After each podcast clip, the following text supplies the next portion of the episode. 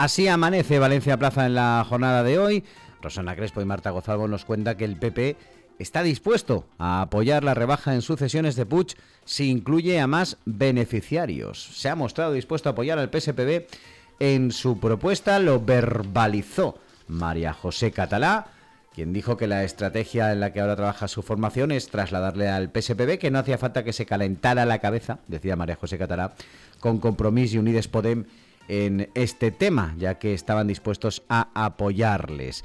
También quieren jugar sus cartas. Han anticipado que se abran a negociar la enmienda a la ley de medidas fiscales porque con alternativa consistente en que se amplíen los beneficiarios de esta rebaja. La enmienda presentada por los socialistas introduce beneficios fiscales para las empresas familiares. Los populares pretenden que se centren en las familias que heredan. Así pide una bonificación del 99% en las adquisiciones mortis causa e intervivos en dos grupos de parentesco del causante o donante, los descendientes y adoptados menores de 21 años y los descendientes y adoptados de 21 o más cónyuges, ascendientes y adoptantes. El Consejo Jurídico Consultivo pone reparos al planteamiento de igualdad para la subrogación de personal de residencias. Nos lo cuenta Estefanía Pastor, que marca observaciones ese Consejo Jurídico esenciales en la ley de acompañamiento. Especial despliegue sobre la llegada de Irdio, que aportará, eh, como nos contaba ya ayer Xavi Moret, 14 millones, casi 15 millones a la economía de la comunidad valenciana, entre salarios e impuestos, domicilio social de la empresa y su sede fiscal, que es lo importante, estarán en Valencia. Y se recoge esas declaraciones de Carlos Bertomeu, presidente de IRJO y presidente de Air Nostrum, que junto a Trenitalia y otros operadores pues eh, han montado IRJO. Asegura que los socios de esta empresa eh, tienen las espaldas y conocimientos suficientes para el viaje que ayer comenzaba.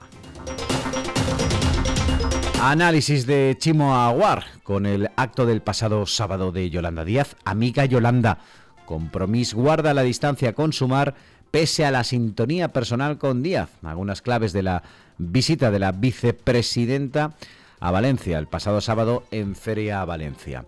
Y Unides Podem y Compromís ya quieren incomodar a Puig en las sesiones de control. Son las preguntas que responderá el jefe del Ejecutivo Valenciano. Normalmente son muy para su lucimiento, sobre todo las que hace el PSPB cuando las hace, y eh, Compromiso Unidos Podem, que tampoco tocan mucho las narices, pues ahora ya empiezan a hacer preguntas para que Chimo Puig se incomode. Pilar Rima le preguntará al jefe de Consejo por la polémica suscitada en torno a la ley del solo sí es sí, después de el rifirrafe público que mantuvieron la consellera de Justicia Gabriela Bravo, que apelaba a la revisión de las condenas, y Héctor Illueca, vicepresidente segundo, que le afeó esa falta de defensa de la ley.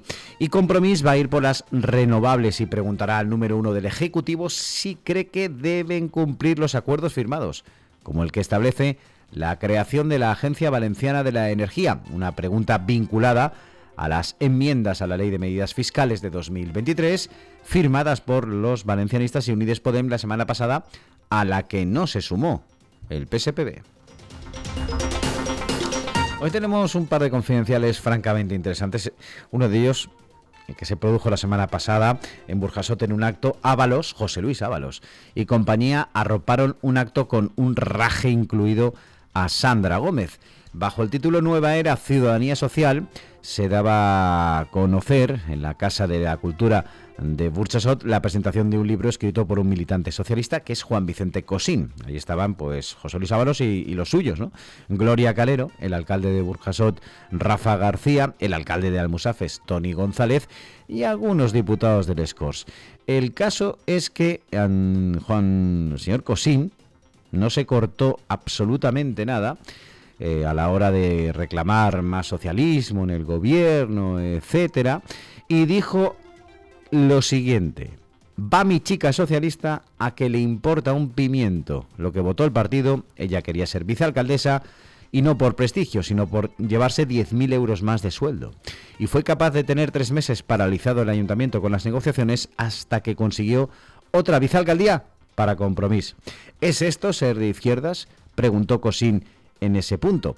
Bueno, pues Ábalos avaló perdón por el juego de palabras, esa conferencia de Cosín con eh, un tuit, el talento socialista no se detiene, incansable y luchador por la igualdad que nos regala su vida de compromiso.